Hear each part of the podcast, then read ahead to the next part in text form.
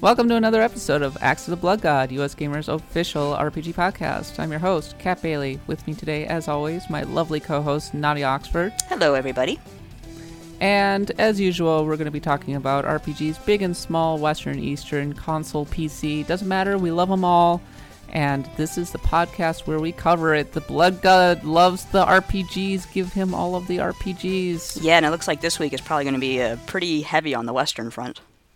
Nah, a little bit. I mean, gonna, I, I promise that I'm going to spare you all Destiny 2 talk because I, I don't think I don't think anybody listening to this podcast really cares. Like every time I talk about Destiny 2, I get flack, and maybe there's a reason for that, and that's because Destiny 2 is, I mean, it's a shooter. Uh, Let's be honest, it's a co-op shooter.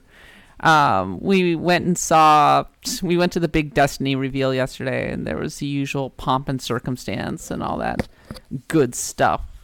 But All the marketing um, stuff. somebody, you'll forgive me, somebody uh, at the actual event made a pretty good observation, um, and I'm going to steal it now. Um, so uh, this is credit to Ben Silverman, who used to work over at Yahoo. He said that the thing that bugs him about Destiny 2 is that the world doesn't have any people in it. Really? Like yeah, like NPCs? like regular people, Mhm. like normal people, like they're robots. Oh, I see. Yeah, you know But what? the- That would bore me um, because I'm just I'm going to commit a terrible sin here and say I'm not overly interested in robots, even though I'm like a huge Mega Man fan. but in a sci-fi context, they're just like. Uh, they're okay, I guess. But if you have like a world full of robots and like no biologicals, organics, uh, yeah, I'd get I'd get kind of fed up after a while. well, well, let me rephrase that. There are biologicals, but they're all superheroes. That's not much better. like the the tower doesn't have like accountants.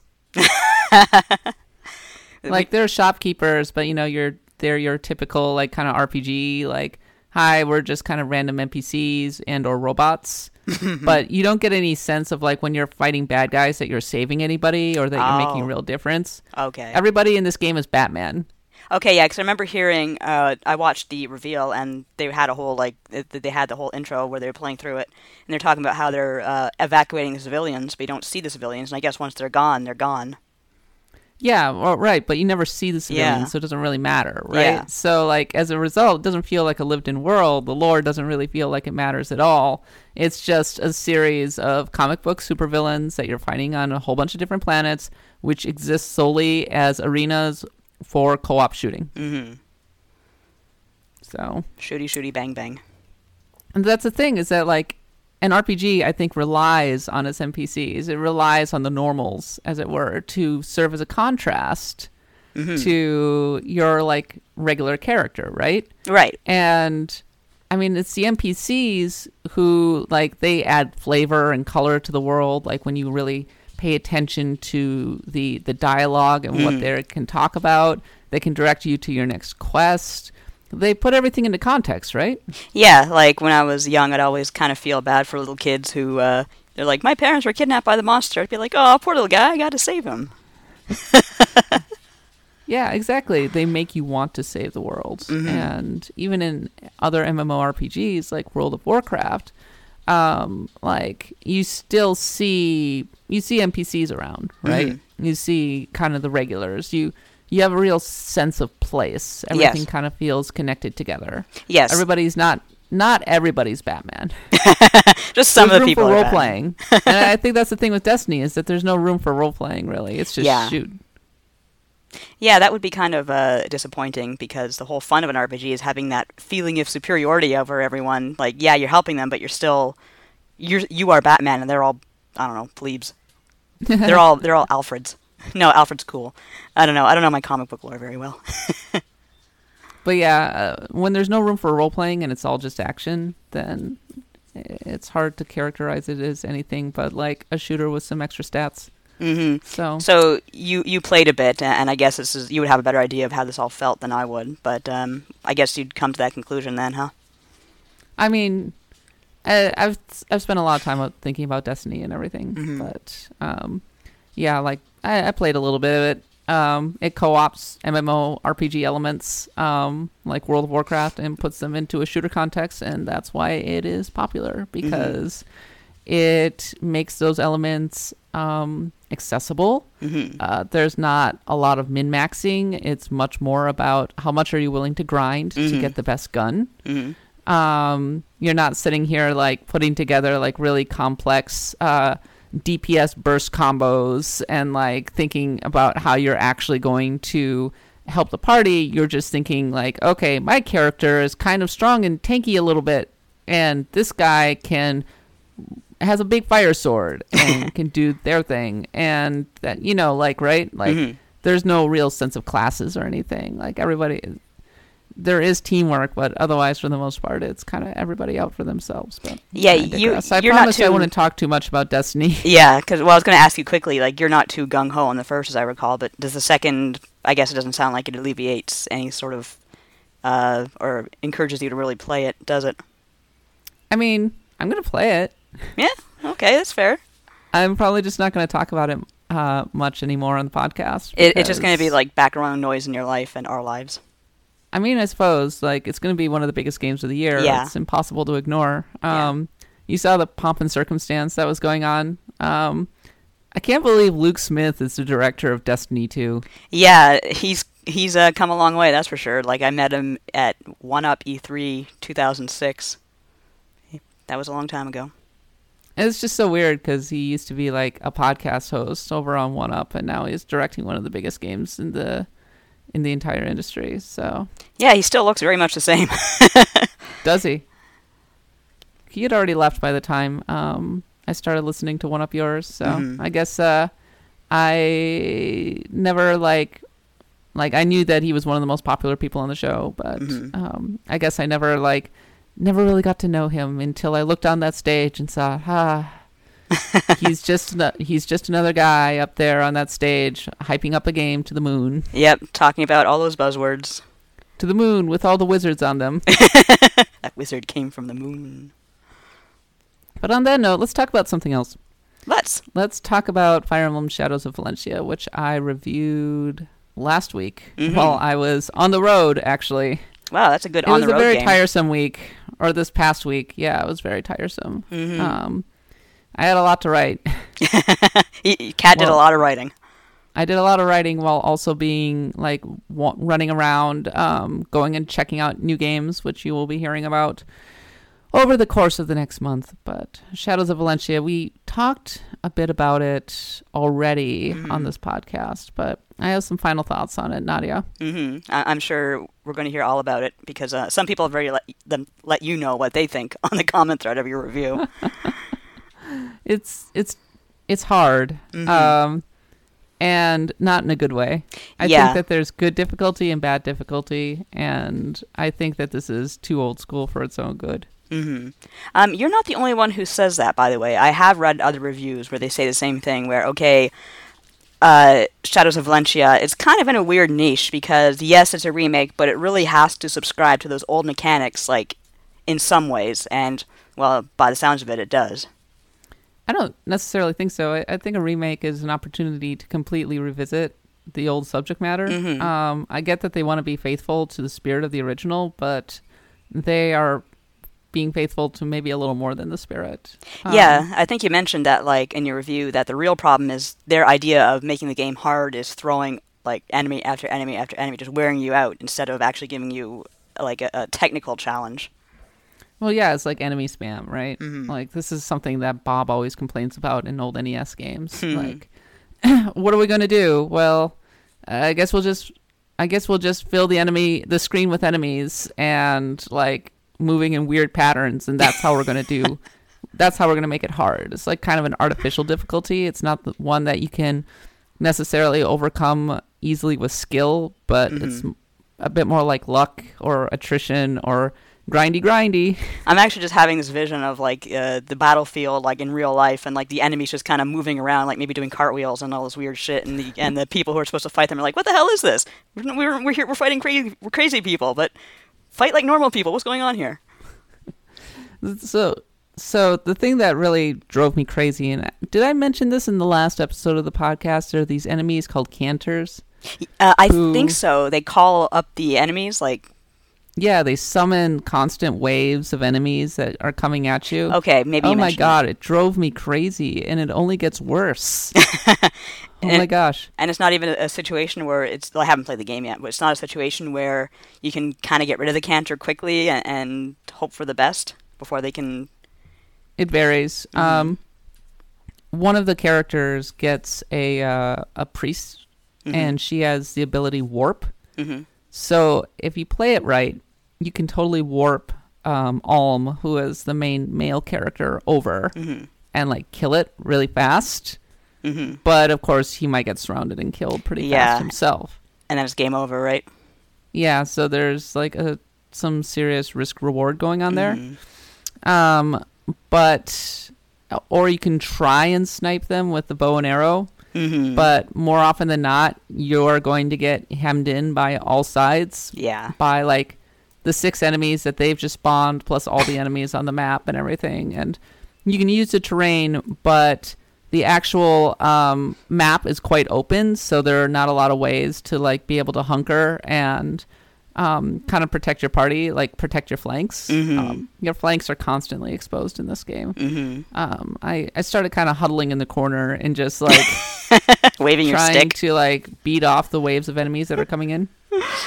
Oh man. I found myself relying really heavily, like more heavily than I would have liked on the main character. yeah. Uh, it was hard to uh, build everybody up at kind of the same rate. Um, it's a game that very much encourages um, grinding. And in Mhm. fact, I interviewed the developers earlier this week, and they were like, um, I said I mentioned that this was probably the fi- hardest Fire Emblem I've ever played. Mhm. I could see maybe the only Fire Emblem I've played where I went, "Oh man, am I gonna actually be able to beat this?" Because holy crap, that final level Mhm. it's a nightmare. It's a nightmare. Um, and they were like, well, this game is a very heavy on role playing elements. So if you're having a hard time, we would suggest that you grind in the dungeons. Oh, thank you. I never considered and I that. like, oh, okay. So, but that really gives you a, mi- a window into their mindset, right? Yes, exactly. Where they're like going, we're not necessarily like thinking in terms of like making really like well made maps or every or anything. Mhm. we're like just pulling those straight from the Famicom version. And if you're having a hard time beating them, like you just got to brute force it with like higher level characters. Goodness, or just get a game genie. What was that article that you wrote earlier today about Canadian game genies? Oh, you didn't get to read it yet? Um, No, I didn't. Basically, it was uh, an ad that my husband found in uh, one of this game, one of his old game magazines that he was going through, and uh, it was like a quote unquote "Thank you Canada" ad because um, Game Genie was available in Canada when it wasn't available in the United States because there were all these lawsuits going on over the hardware. So Mm. it was kind of a, I, I say a thank you, but it was really kind of a, hey Americans, why don't you come over up here? Here's where it's on sale. Here's a list of stores. it's pretty great. It's very 90s. Oh, that's interesting. I mean, yeah, no, that's an interesting piece of history. Mhm. Um, but yeah, those were the days when you would totally break out a cheat device like the Game Genie because, oh my god, games were unfairly hard. And why were they unfairly hard? Because there wasn't a lot of memory in them and they needed to extend the experience somehow. hmm So they would just, I mean, it's kind of that old arcade mentality, right? Mhm. Like, well, so what? You're going to die. Deal with it. More quarters. More quarters, nom nom. Nom nom nom quarters. You will now put, you will get your $50 worth out of this game because you will die a lot and it's fine. Oh man, that brings back some flashbacks. Just remembering, and not only was, were games hard back then, but uh, a lot of American localized games were made harder so that we couldn't finish them in, in a rental. And God, Castlevania 3, if you died at Dracula, who had three stages, you couldn't just start at Dracula again. You had to start with the whole level again. Uh, Ugh. I did it. My gosh. You did it? I did it. I finished Castlevania 3, and I said I'm never doing that again. I never beat Battletoads because that game was so cheap. Oh, I, I never came close. I don't even think I tried. I got to the I got to the final level. Oh, good for you. sure as hell harder than I farther than I got. I I would use the warps because I could never beat that snake level. oh, the thing was That ridiculous. snake level was too hard. Yeah, and now we're going to get so many people descending on us. No wonder you couldn't finish Fire Emblem Kat. You can't even finish Battletoads. Oh my I mean, god. it's a very different animal, right? Mhm. Um, I think that, um, I mean, I think grinding is a part of it. I think, um, I think one of the mistakes that I made was that I used too many characters in my party. mm-hmm. That I should have actually cut out some members and had a much smaller kind of elite unit. Yeah, it's funny that like a, a lot of newer Fire Emblem games, they give you that one sort of elite unit who can destroy anything on the map, but you're not supposed to become over reliant on them. Yeah, what's funny is that you don't really have that as much in this game. I, I guess the main characters are kind of like um, that type of character, Mhm. but no, it's more like just some characters aren't very good. Like Tobin is not very good. Mm, I think you mentioned Um, him. and if you use him, then he's going to soak up XP that could be better used. That could go to other characters instead. right. Um, and as a result, like you are watering down your party, and unless you grind and grind and grind, like you're gonna have a hard time keeping up with the difficulty curve. Mm-hmm. And uh, so, I uh, regret not having a leaner and meaner party. Yeah, that, that's the that's good advice actually uh, when I pick up the game. But uh, I was also wondering if you read Jeremy Parrish's uh, uh, opinions on the game because he he seems to really like it, but he hasn't finished it either. So Mm. So no, I did not read it. Um, I'm sure that he has some interesting thoughts on it. Um, I know that he is a tactics ogre guy yeah, and an ogre battle guy. So like, I imagine that he was probably looking at them in the that context. That's interesting because I haven't read the thoughts either. But he has, I have seen him mention on Twitter a couple of times that so far it's his favorite Fire Emblem game. I could totally see that because I think it's, like I said, it's a massive breath of fresh air, Mhm. and I really, I really love like the structure, Mhm. right? I love the world maps. Um, I love the characters on either side that you can pick up at any time. Uh, I like that it's kind of a little more old school in its storytelling and its Mhm. character design than newer Fire Emblem games. Um, and like in the early going, at least, it's like tactical. It feels good, right? Right. It's just not until, but then later you just start going, this is BS. Screw this. There's this one enemy that, like, it doesn't matter how hard, how high your level is, she will take you down to one HP Ooh, ugh. and you will die. And that's that. yeah. So, pretty much the only way to beat her is to teleport Alm up to her and kill her and then pray. yeah. Because otherwise, she's just going to start reducing your party to like one HP and they will die. And if you're playing on classic mode, they're dead. And that's that. Can Because she, she's like- standing up on a parapet. so Yeah. you can't really get to her. You have to, like, oh. You otherwise you'd have to go all the way around. Okay, and she can cast it a long distance? She can cast at distance, but also there's cantors who are going to be sending.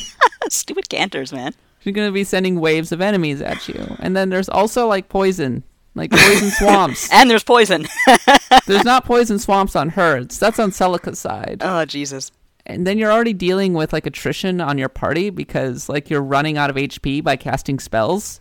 So your party is like constantly ticking downward. And until much later in the game, like really late, you do not have healing spell. You don't have a lot of healing spells. Really?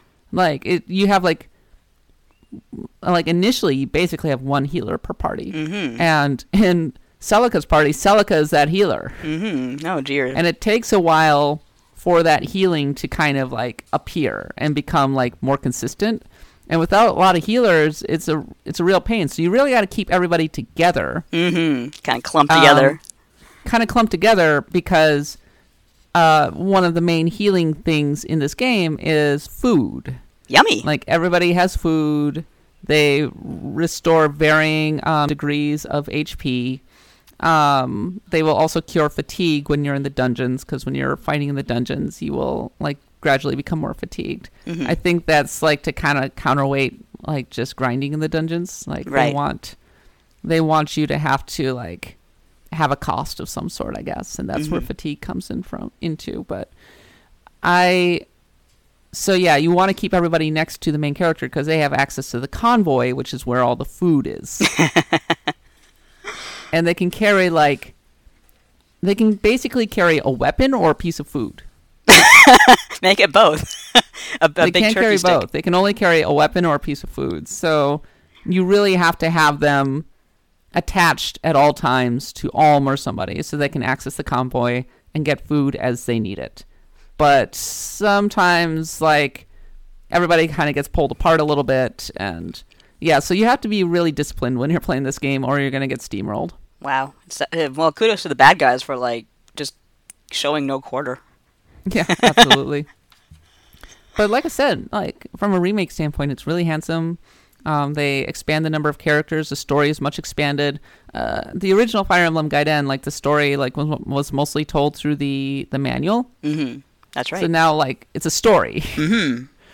Um, and the, uh, and and like I said, like the world map is like really richly realized, and I love the sense of progression in it. And I like that I can go back and forth between the two characters. Um, has a great soundtrack.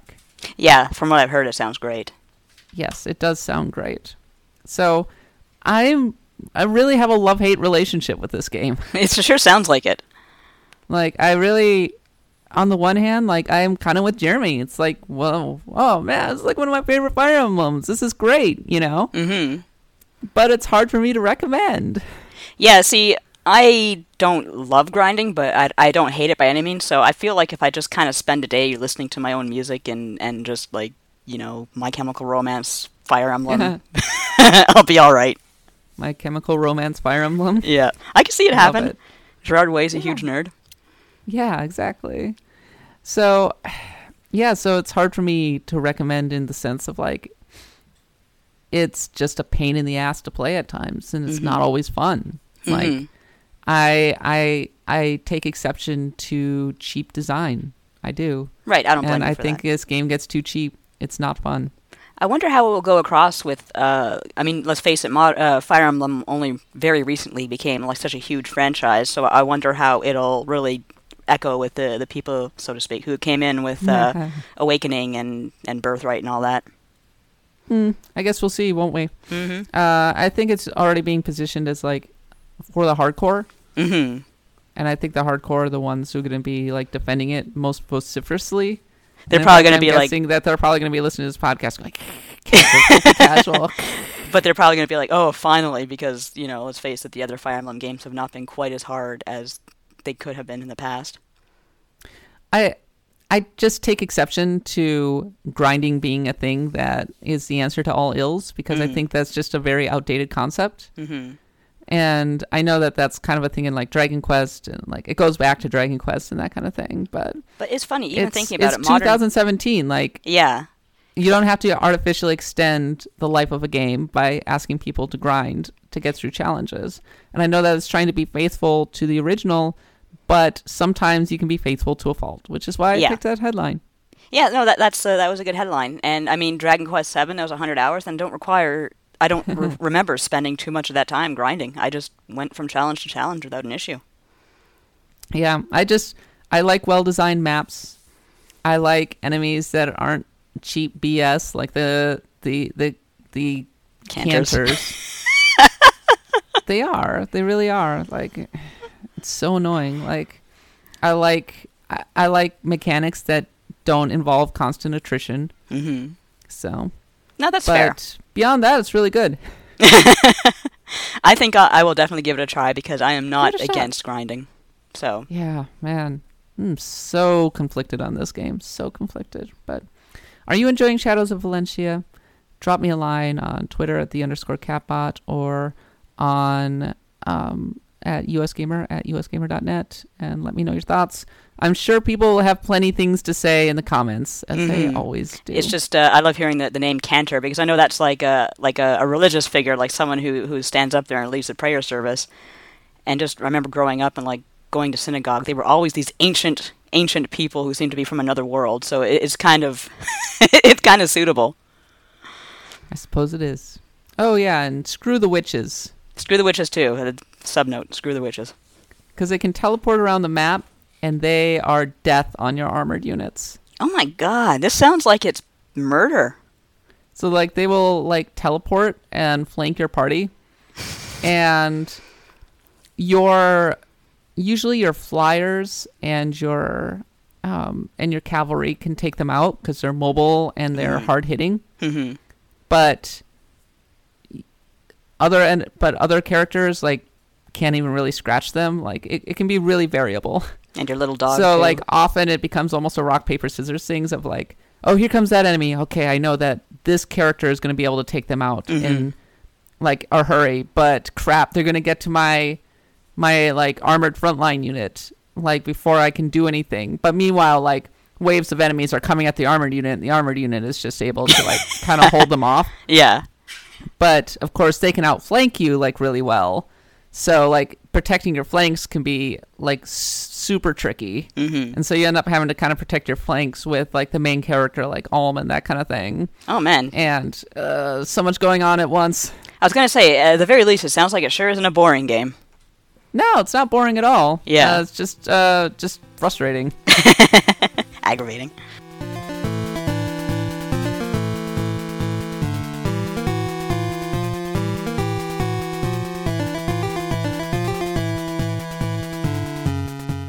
One game that's not uh, has not been frustrating, um, though I found it frustrating back in 2006 was Final Fantasy XII: The Zodiac Age, which Yeah, you got to play that. I have been playing for the past couple weeks, um, and did a fairly in-depth review of just recently for the site. Um, you should go check it out. Um, I was talking about kind of gaining perspective on kind of an old black sheep hmm and uh, Nadia, uh, I was wondering, like, what are your memories of Final Fantasy twelve coming out?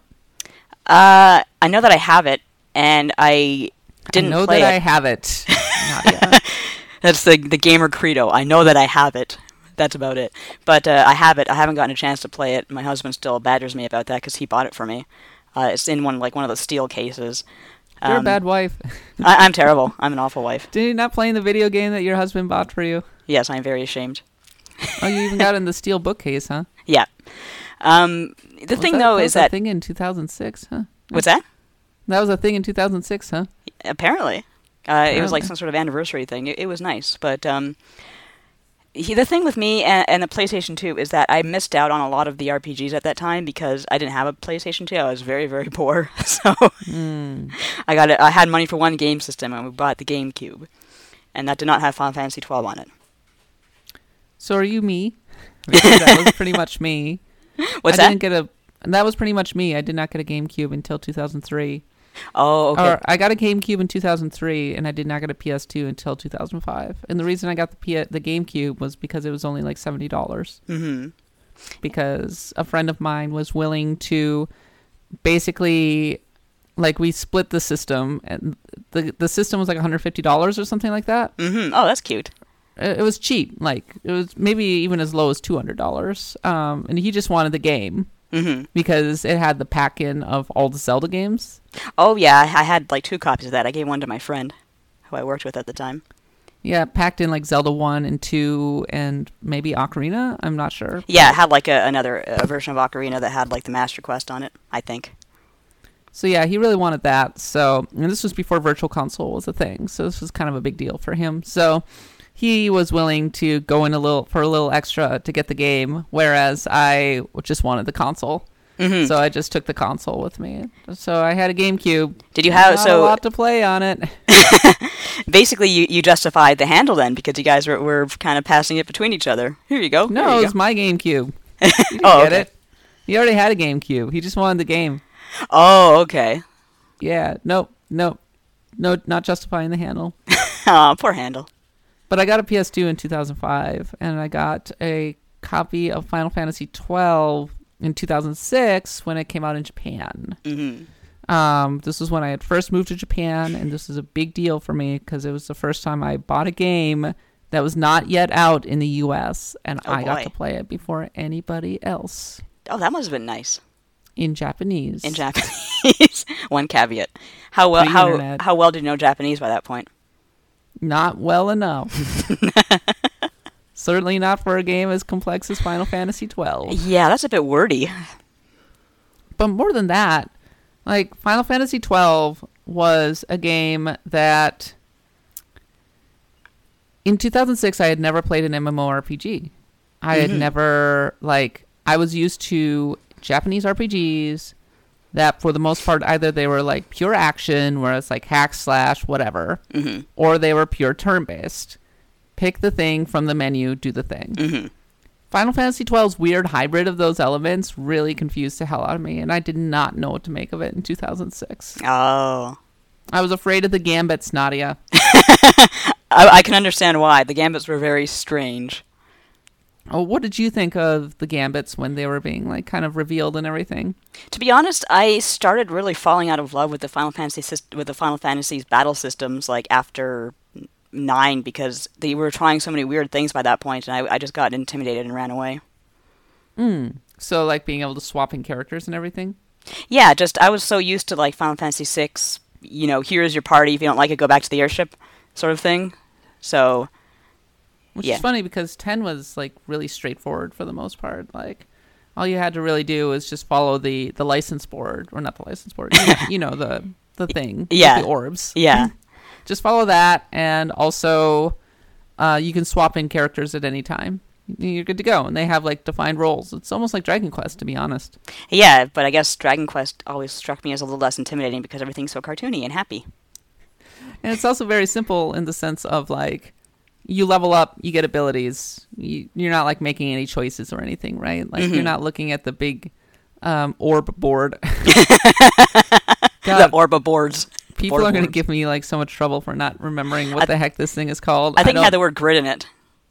the sphere grid. That's it. Yeah, That's the one. it had the word grid. or boards. Borby Orbies. But Final Fantasy twelve, um, yeah, like I did not know what to make of it at all. I remember that there was a lot of um stuff making fun of it. Like Penny Arcade posted a really snarky comic of Mario, never. but like Mario doing the gambits and just kind of moving on his own through the game. And I was like, and I was like, this game plays itself. Oh, were you like that? Why would you want to play this game? Like it plays itself, literally. Like there's no game to this. Oh man, and that, is that when you got when you had that fight with Parish over it? Oh no, that was until 2009. Oh, okay. You've since grown and uh, and accepted Final Fantasy twelve into your bosom. My bosom. yes, kind of. Kind of. Um, okay, so I was playing Final Fantasy 12 HD, and it's interesting because I feel like I'm older and wiser and maybe more versed in the RPGs, and I've Mhm. played more MMORPGs. So the gambits, like as a system, just make a lot more sense to me now. Mm-hmm. And it's pretty simple, actually. You just you come up with kind of commands, and you want the ones that are the highest priority at the top. And so it's like, oh, like I want to make sure that these people are always healed. So Right. please ensure that when they fall into this level of health, that they will prioritize healing. Right. Otherwise, just keep attacking. Right. So that is very much like Dragon Quest. Uh, I suppose, yeah. Um, Because you except can- that you're automating all of it. Yeah. Yeah. Yeah, you're not like actually just clicking on the commands. You're just saying you're you're setting it all up in advance. Mm-hmm. How about the cast? Are they like? I've always been kind of curious about them because I, I don't know too much about Final Fantasy XII's cast, but I like their designs Now, Final Fantasy twelve is kind of a mystery to you, huh? a little bit. Yeah. I know the the main character's named Vaan. and He doesn't wear a shirt, and uh, he got made fun of it for in uh, I think uh, Dissidia. Yeah, that was it. He was getting made fun of in Dissidia for not wearing a shirt. Somebody made a comment, or he made a comment to someone about how he's shirtless. and it, it makes sense though, because he's he lives in the sky, so isn't that kind of chilly? He doesn't live in the sky. He lives in the desert. So, okay, but he goes in the sky, doesn't he? He's a wannabe sky pirate. Yeah. Okay, so wear a shirt, and then he could be a sky pirate.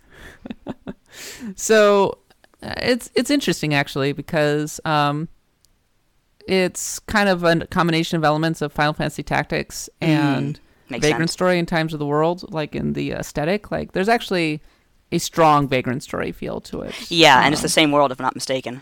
which is makes sense because it was made by Matsuno, who Yeah. also did Vagrant Story and Final Fantasy Tactics. Uh, but it so it has uh, a handful of characters who are introduced at the start. Um, we have Vaan hmm um, and Penelo, um, who is like male and female characters. Vaan is kind of a street rat living in an occupied city of Rabanastre in a country called Dalmascus, uh, which has been invaded by the evil empire. Of course. Uh, think Valkyria Chronicles in this instance, but instead of you know, yeah, so like Dalmas, uh, the evil empire has invaded them, and like at the very beginning of the game, you see the uh, the attack, and you see the king um, is about to sign a deal with the empire to make them kind of a vassal state of this empire, but Oh. a character, seemingly a character named um, Bosch, B A S C H, Bash, Bash, Bosch, um, comes in and says that this is a traitor king and kills him. Cool. And in response, the Empire says, Ah, well, we were going to be nice to you, but instead we're going to take you over. Like, Oh. we're going to occupy you. You're Set up, like, you up. Hmm. lose all rights. Good job, you. and Bosch is taken away and put in, clapped in chains, put in jail. Right. Um, scene shifts to Vaan, uh, who's a street rat. He's in the sewers. He's killing rats. Um, Killing he's running errands in a very MMORPG kind of fashion. Mm-hmm. Like, bring this to this, bring this to that, do this, kill this guy, you know, that kind of thing. And interestingly, Vaan and Penelo, they were added in after the fact, apparently. Oh, really? Yeah, the rumor is, or the report is that initially Square or Matsuno intended for um, Bosch to be the main character, Yeah, that would make sense. But instead, but Japan was like, a, but Bosch is like this grizzled, kind of older grizzled guy. Oh, we don't want to play as him. We want to play as the young kid.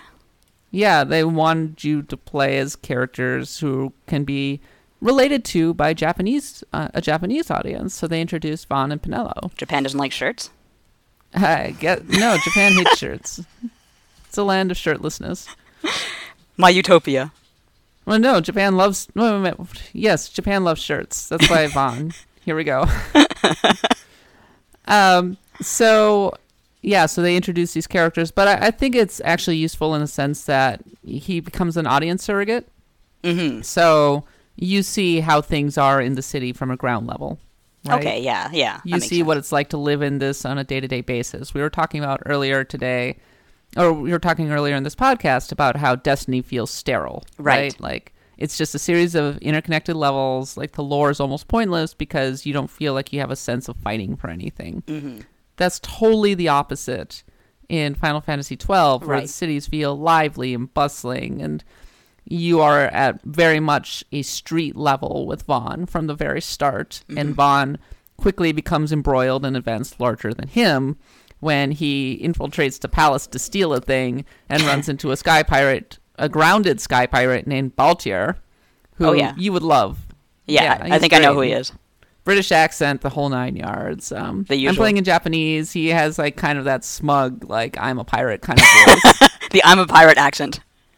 and he also has his companion Fran, who looks kind of like a bunny. Aw, She has like bunny ears and everything, but she's also wearing basically lingerie and Of like course. Spiked battle heels. whatever gets the job done. and she's an archer slash mage. Hmm. and uh, everybody's kind of thrown together, and you end up rescuing Bosch, um, and things start to happen, and you meet um, a woman who was, I believe, the princess at the beginning of the game, but now she's leading the resistance, La Resistance. and you have the beginnings of a party. Oh, that sounds interesting. And it is interesting. It it starts off so well. Yeah, that's really.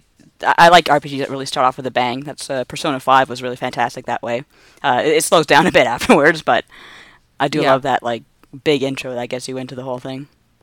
So here's the interesting thing about Final Fantasy twelve. Um, it uh, Matsuno like kind of famously didn't finish it, and was actually replaced. Mm-hmm. And there's this whole story about how Final Fantasy twelve was supposed to come out like two years earlier, Mhm. like say circa two thousand four. wow. If it come out in like 2004, they could have squeezed in 13 on the PS2 because 13 was supposed to be on the PS2. Wow. But Final Fantasy 12 was way off schedule, Mhm. right? I mean, the Final Fantasy 10 came out in like 2001. Um, Final Fantasy 11 came out like the year after, and then there was like a, a four year drought Yeah, and that drought kind of persisted from game to game. Yeah, uh, it threw everything off. Like Mm-hmm. Square had a kind of a kind of a factory system going on with Final Fantasy up to that point. they did, yeah. And they were producing them like bam, bam, bam, Mhm. and they. So Final Fantasy 12 like comes around in 2006, and everybody's like, "What the heck is this? This does not look like Final Fantasy. This isn't like Final Fantasy 10." Mm. There was famously a story where like a Japanese kid uh, comes up, the first person to get Final Fantasy 12 bows to Square Enix's CEO and says, "Please remake Final Fantasy 7." well, kid, guess what? and Final Fantasy 12 like becomes kind of a black, black sheet because nobody knows what to do with it. Mm-hmm. Uh, Matsuno leaves halfway through. A lot of people will say that the story falls away apart halfway through. Mm-hmm. That's my recollection, but I don't remember very well. Um, and it was taken over by Kawazu, who did various other things and is known for being a bit zany. That's just what Final Fantasy twelve needs: zaniness. The story, the Well- story about like political up- upheaval.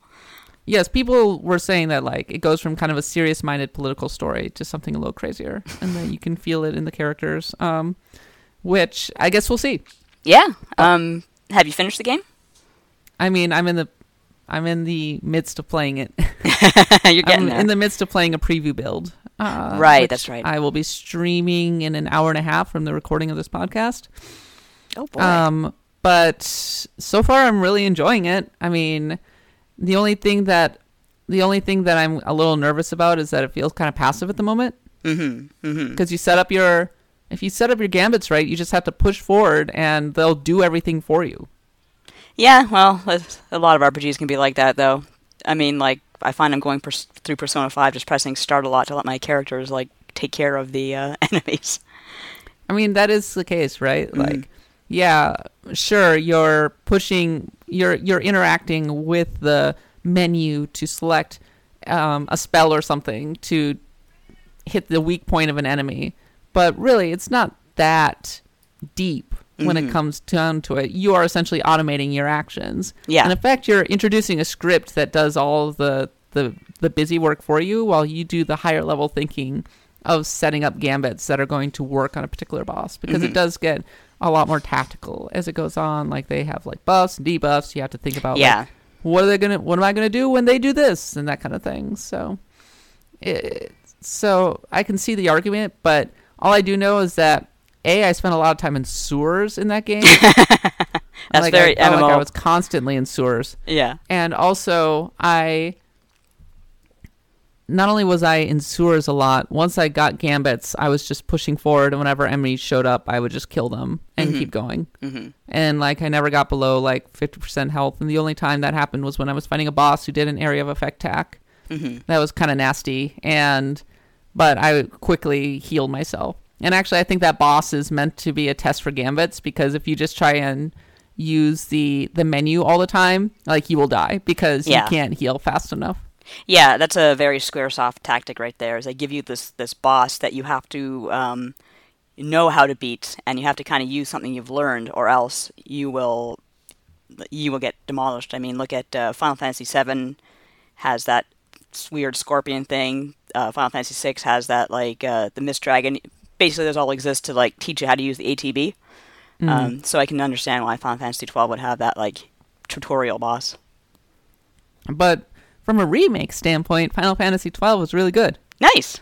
because um, it still looks kind of like a PS2 game in the Mhm. sense um, that the NPCs are not very detailed and like the level geometry is like kind of simple Yeah.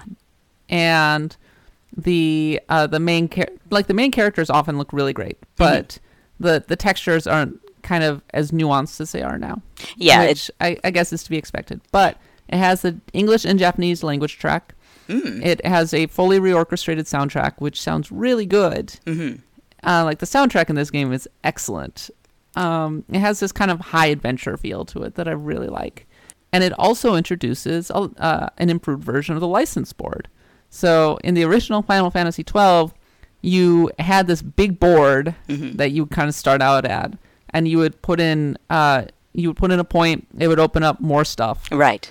and you had to put in points for the right to equip things like equip items and that kind of thing i found it really annoying Yeah. And you could kind of craft classes for your characters by doing that, Right. but it was not very intuitive and it kind of made everybody feel kind of samey. Mm-hmm.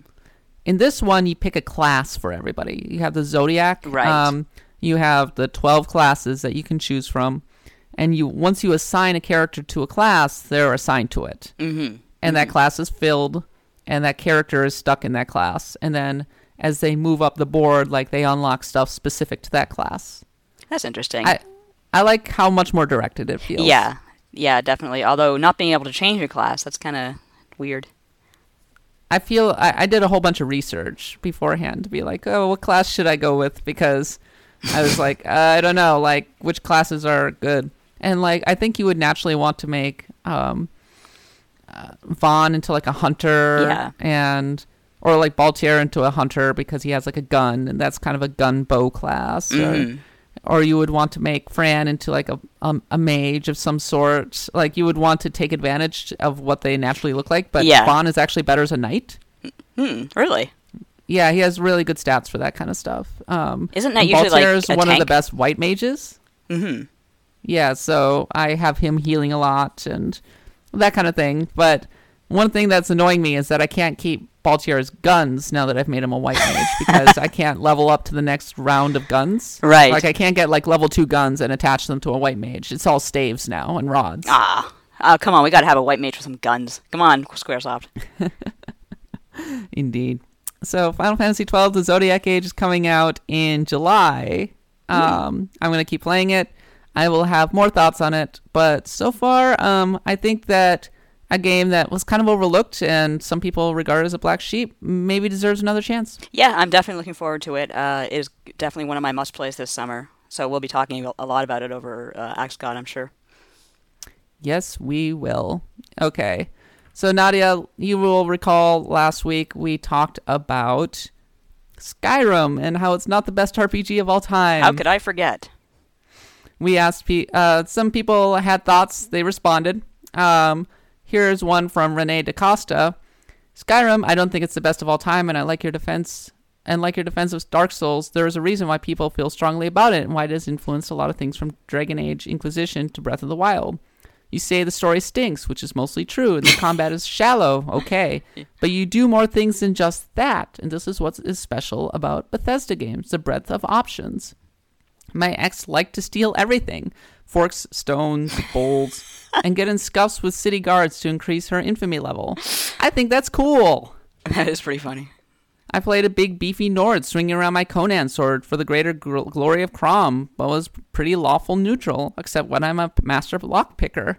Yep. While the story wants to railroad you one way or another, the fact that I'm able to really play my character in any way and make your own sort of meta narrative, hmm but the fact that you can interact in all ways, it sort of means it's a jack of all trades, master of none. Oh, and it's better than Chrono Trigger. Oh no! Oh dear! I was on board until that last statement right there. Oh. Thoughts, Nadia? Um, I definitely see where they're coming from. One thing I, I mentioned um, on my in my review of Skyrim Remastered is I said it's a very unique Bethesda kind of experience that that I, I only I, I can only excuse them for uh, and to kind of get clear about that. I've I've talked so much about Skyrim with my friends, and it's not just stories of like, oh man, I, I killed this dragon, or oh man, you know, I saved this town. It was it's all about these these weird ass glitches that worked in my favor and are just so freaking hilarious that that you, they're so special. Like I'll never get over how um, there's this one Argonian named Talen-Jei, and uh, you can do two things for him through your quests. Number one, you can uh, to get to the thieves guild, you have to basically blackmail his mate, and that really pisses him off for for reasons you can understand. But you can also help him get a like a wedding ring for his mate, and that really makes him happy. So one time, one time I go up to him and I talk to him, and he's like.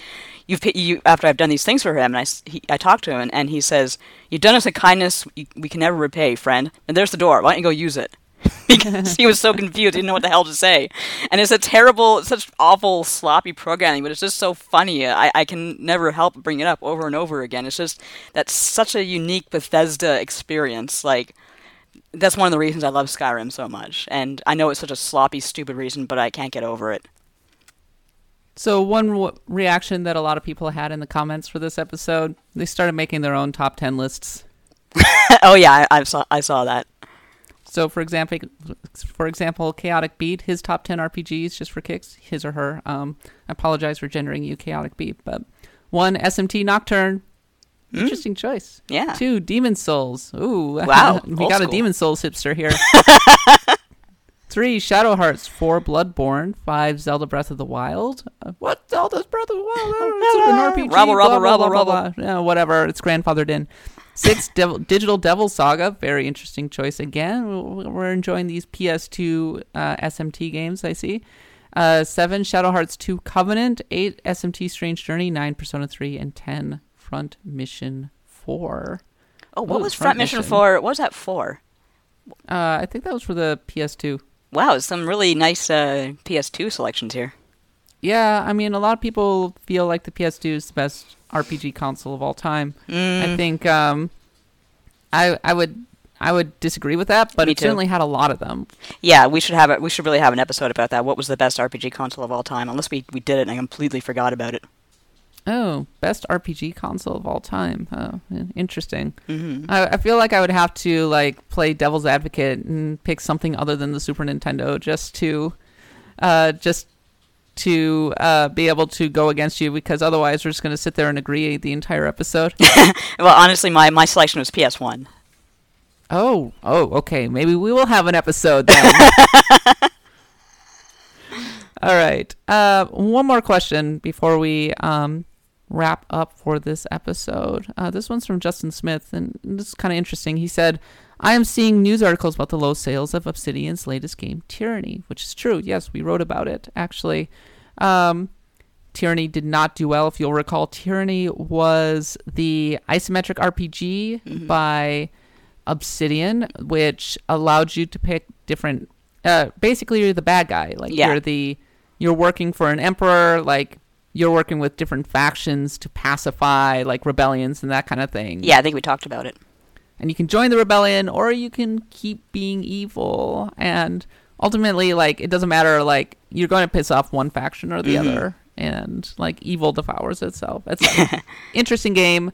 I liked the I liked the story. The combat was decent, um, but it was wholly overlooked, including by us. We did not review it, Oh, guilty. and I think that's because another rather large RPG was coming out at the same time, and I was very busy at that time. That's why I could not review it. I think it was Final Fantasy 15, but I could be wrong. It was either Pokemon or Final Fantasy 15. I, I seem to remember Final two. Fantasy 15. It was it was around that time. Yeah, it was around that time. Um, anyway, Justin says one thing I have noticed has been the lack of any examination or comment on the U.S. political climate in which the game was released. I was looking forward to sinking my teeth into a choice-filled RPG over the holidays and intended to buy it, but when the results of the U.S. election happened, I and my partner decided to hold off on Tyranny for the time being until we were ready to explore the issue the game focuses on. Mm. I can't help but think this played a part in the game's low sales. Anyway, I love the show.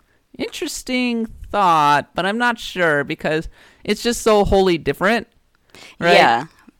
But I, I do very much like the idea of uh, it's not even an idea. I guess it's kind of a, a semi fact that a political climate can affect a game's sales. Can you give me an example? No. Uh, well, just I do know that um, the GameCube came out in uh, Japan in uh, like right after 9/11, and I know that's not like an exact example, but I do remember some people thinking that really uh, muffled the sales of the GameCube at the time.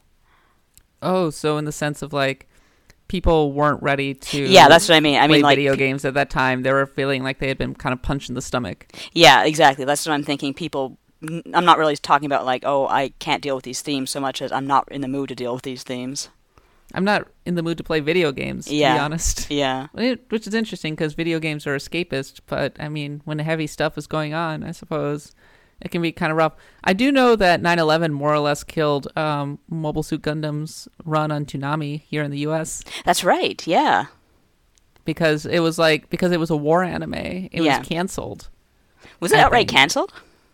It was either canceled or severely delayed. It Hmm. was already not that popular because they were trying to shoehorn a 1970s anime with a terrible dub onto a show for uh, onto a network for effectively teenagers and early college students who were definitely not old enough to remember that. And Yeah. were mostly subsisting on mid '90s anime. But it it definitely hurt it. hmm And there was another game that might have been uh, another anime that might have been delayed because of 9/11 as well.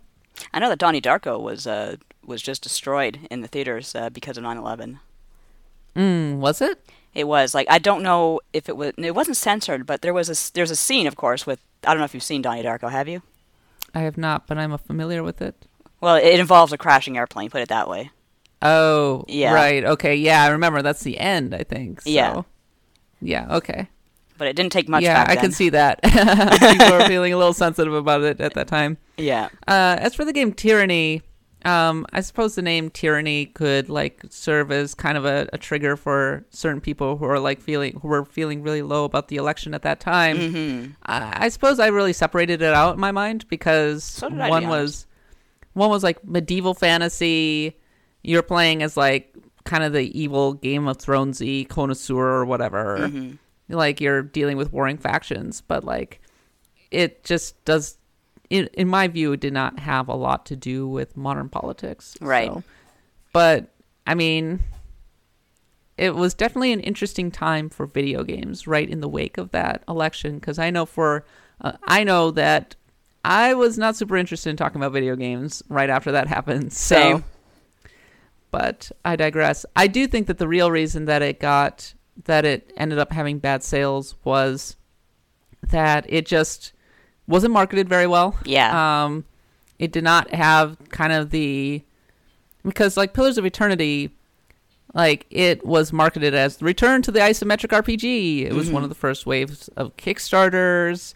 It was by the old like it was like it was billed as a return to the ethos of Black Isle Studios. It had that kind of cachet to it. right. And Tyranny, when it was announced the following year, or maybe the two years after that, like it almost felt like a side project. And I remember getting pulled into like a couple meetings to like check it out and everything, but it didn't feel like it's, it just didn't feel like as big of a deal. hmm And with all due respect to the people who did great work on Tyranny, it felt like the A team of Obsidian was on Pillars of Eternity, like guys like Josh Sawyer, and the the other guys like weren't as well recognized, right? Right. And that's kind of the cruelty of having, you know, like game de- games are made by a lot of people, but people asso- tend to associate them with a few well-known Yeah. figures, Absolutely. and that's kind of what happened with Tyranny. That's the tyranny of game development. Wordplay. And then finally, it just came out on top. It came out in a very busy season, hmm Absolutely. and it did not get re- inter- reviewed by a lot of outlets because a lot of outlets were very busy. I know Polygon, like it fell between the cracks for Polygon because Phil was like me, very busy Mhm. with other RPGs. Like, so as a consequence, uh, Tyranny unfortunately did not do well. I hope Obsidian itself ends up uh, being able to kind of pick it up a little bit and do okay with uh, Pillars of Eternity 2 Yeah. Deadfire. But yeah, it's kind of a drag. I want Obsidian to do well. yeah. It's. Uh, I'm not like a huge fan of their games, but I'm big fan of what they do. Yes, I am. All right. I think that's the end of our episode, Nadia. It's time to wrap this one up. Axe of the Blood God is a U.S. Gamer podcast. You can find us on iTunes, Stitcher, wherever podcasts are sold. Do me a favor. If you're listening to us on Stitcher, could you leave us a review and also leave us a review on iTunes? We'd really appreciate it. hmm Uh, give us a nice one. Uh, we always like to hear from you if you're enjoying the podcast. And of course, that makes us more visible Yes. on the iTunes charts and hopefully lets people know that the Blood God is there for those who love RPGs. Um, you can find us on all of the social media challenge channels, iTunes, not iTunes, Twitter, the underscore katbot, US GamerNet, Facebook, US GamerNet, Nadia. You can be found on Twitter at Nadia Oxford, and of course on your blog, Tiny Girl Tiny Games. Is there anything this week you want to highlight, Nadia, in terms of what you've written? Uh, let's see. What have I written this week? I wrote the Game Genie ad that we all talked about earlier. yes. Um, I like that, that we managed to make that into like a smallish topic on this episode. Yeah. Synergy.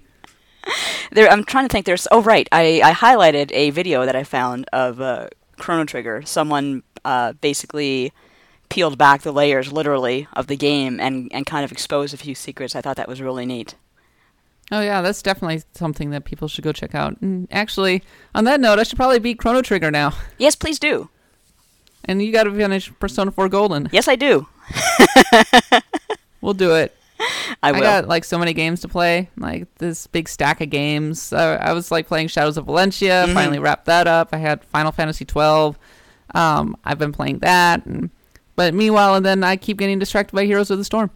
yeah, and what about Persona 5? Are you getting back into that? Oh my god, I got to get into that too, and I'm gonna need to finish Breath of the Wild. Ah, I'm gonna be able to finish all these many games. There are too many good ones. It's, it's not a good political scene, but the game scene is just like, holy crap. Yes, it is. But we will be back as always to talk more about RPGs, the genre that we love, next week. Keep following us every Friday. But until then, I've been Kat Bailey, and for Nadia and myself, thanks for listening. We'll see you again one more time. Happy adventuring.